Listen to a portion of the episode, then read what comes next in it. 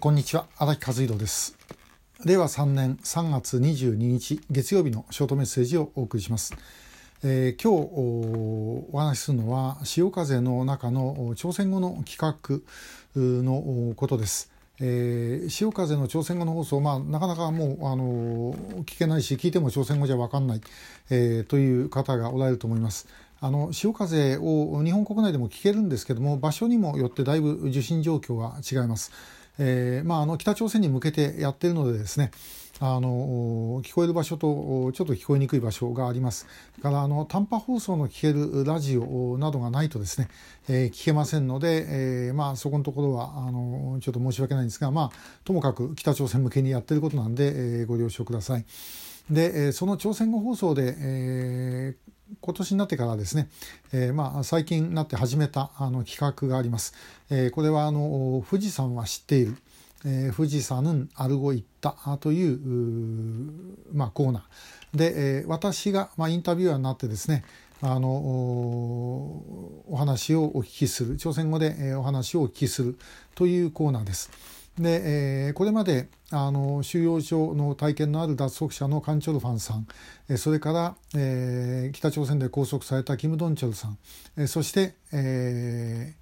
まあ、あのノーフェンスの事務局長のソン・ユンボクさんとお話を聞いてきました。これから先もちょっとですね、えー、お話を聞いていきます。これ狙いは何かっていうとあの富士山は知っているっていうのはですねつまり、え、北朝鮮の皆さんはご存じなくても外の人間は分かってるんだよということです。で、え、北朝鮮の中の人に、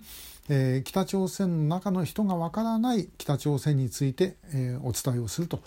いうのがあの、まあ、目的です。えーまあ、北朝鮮当局からすれば一番嫌なことをですね、えー、やろうということです。で、えーまあ、これまあ、まあいろいろ面白いんですね。自分も聞いてて、えー、非常に面白い、えーまあ、私のいい加減な朝鮮語ですからあのまあ相手も分かってるのか分かりません。まあでも大体ちゃんとこっちの言いたいことは察して、えー、答えてくれてるんで、えー、まああるんですけども、えー、一つこの間、まあ、ソン・ユンボクさんに話聞いた時にですねとっても面白かったことがありました。えー、彼はあの、まあ、在日で、えー、朝鮮学校小学校出てるんですね。で、えー、その時の話でですねいくつかしてくれたんですが、えー、一つがですね小学校34年ぐらいの頃と言ってました。あの北朝鮮から、まあ、あの日本の中の朝鮮学校に、まあ、いろんな贈り物というのはあるんだそうです。まあ、こんなやってあげてるんだよということをアピールするためなんでしょうがである時ですねあのペムスルって蛇酒分かりますかね？あの焼酎の中にあの蛇マムシとかなんか突っ込んで、まあ、精力剤みたいなお酒ですけどもこれを送ってきたと。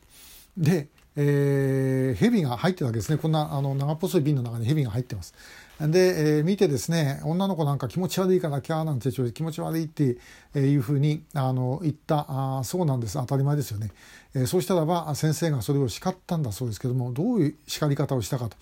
いうとですねあの君たちね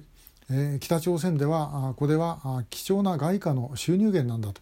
でその外貨を取るために、えー、毎年君たちと同じぐらいの年の子供が山に入って蛇を取るんだと。で、えー、何人かはそれで噛まれて命を落とすんだと。だからそんな大事なものをですね、えー、気持ち悪いなんて言っちゃいけませんと言って、えー、叱ったという話がありました。で、えー、もうその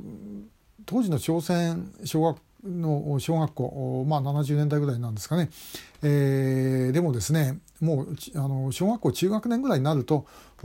まあ、北朝鮮がおかしいっていうのはなんかみんな知ってたんだそうです。で、えー、おそらく先生も知ってたんだろうと。で結局まあでもそれを言うことができない構造の中でですね育ってきたっていうようなことを言っていました。まあ、なんか彼の話では彼の学校は足立区なんで足立区の在日の方がですね結構明けすけに親が喋ってると。で、えー、杉並とかですねなんか山手の方行くとなんかそういうことは喋んないようにしようと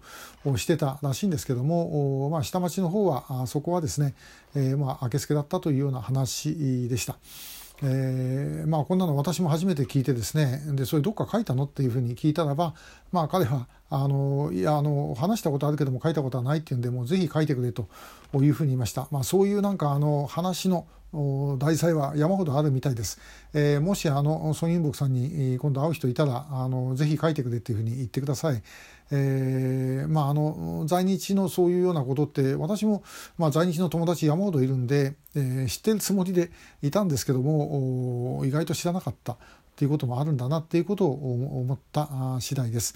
えー、これからも潮風の富士山知っている、えー、いろんなゲストをお招きしてそして北朝鮮の人たちに、えー、あこんなとこだったのかっていうふうにですね北朝鮮のことを知ってもらうような企画をやっていきたいと思います。えー、今後ともよろしくお願いします。ありがとうございました。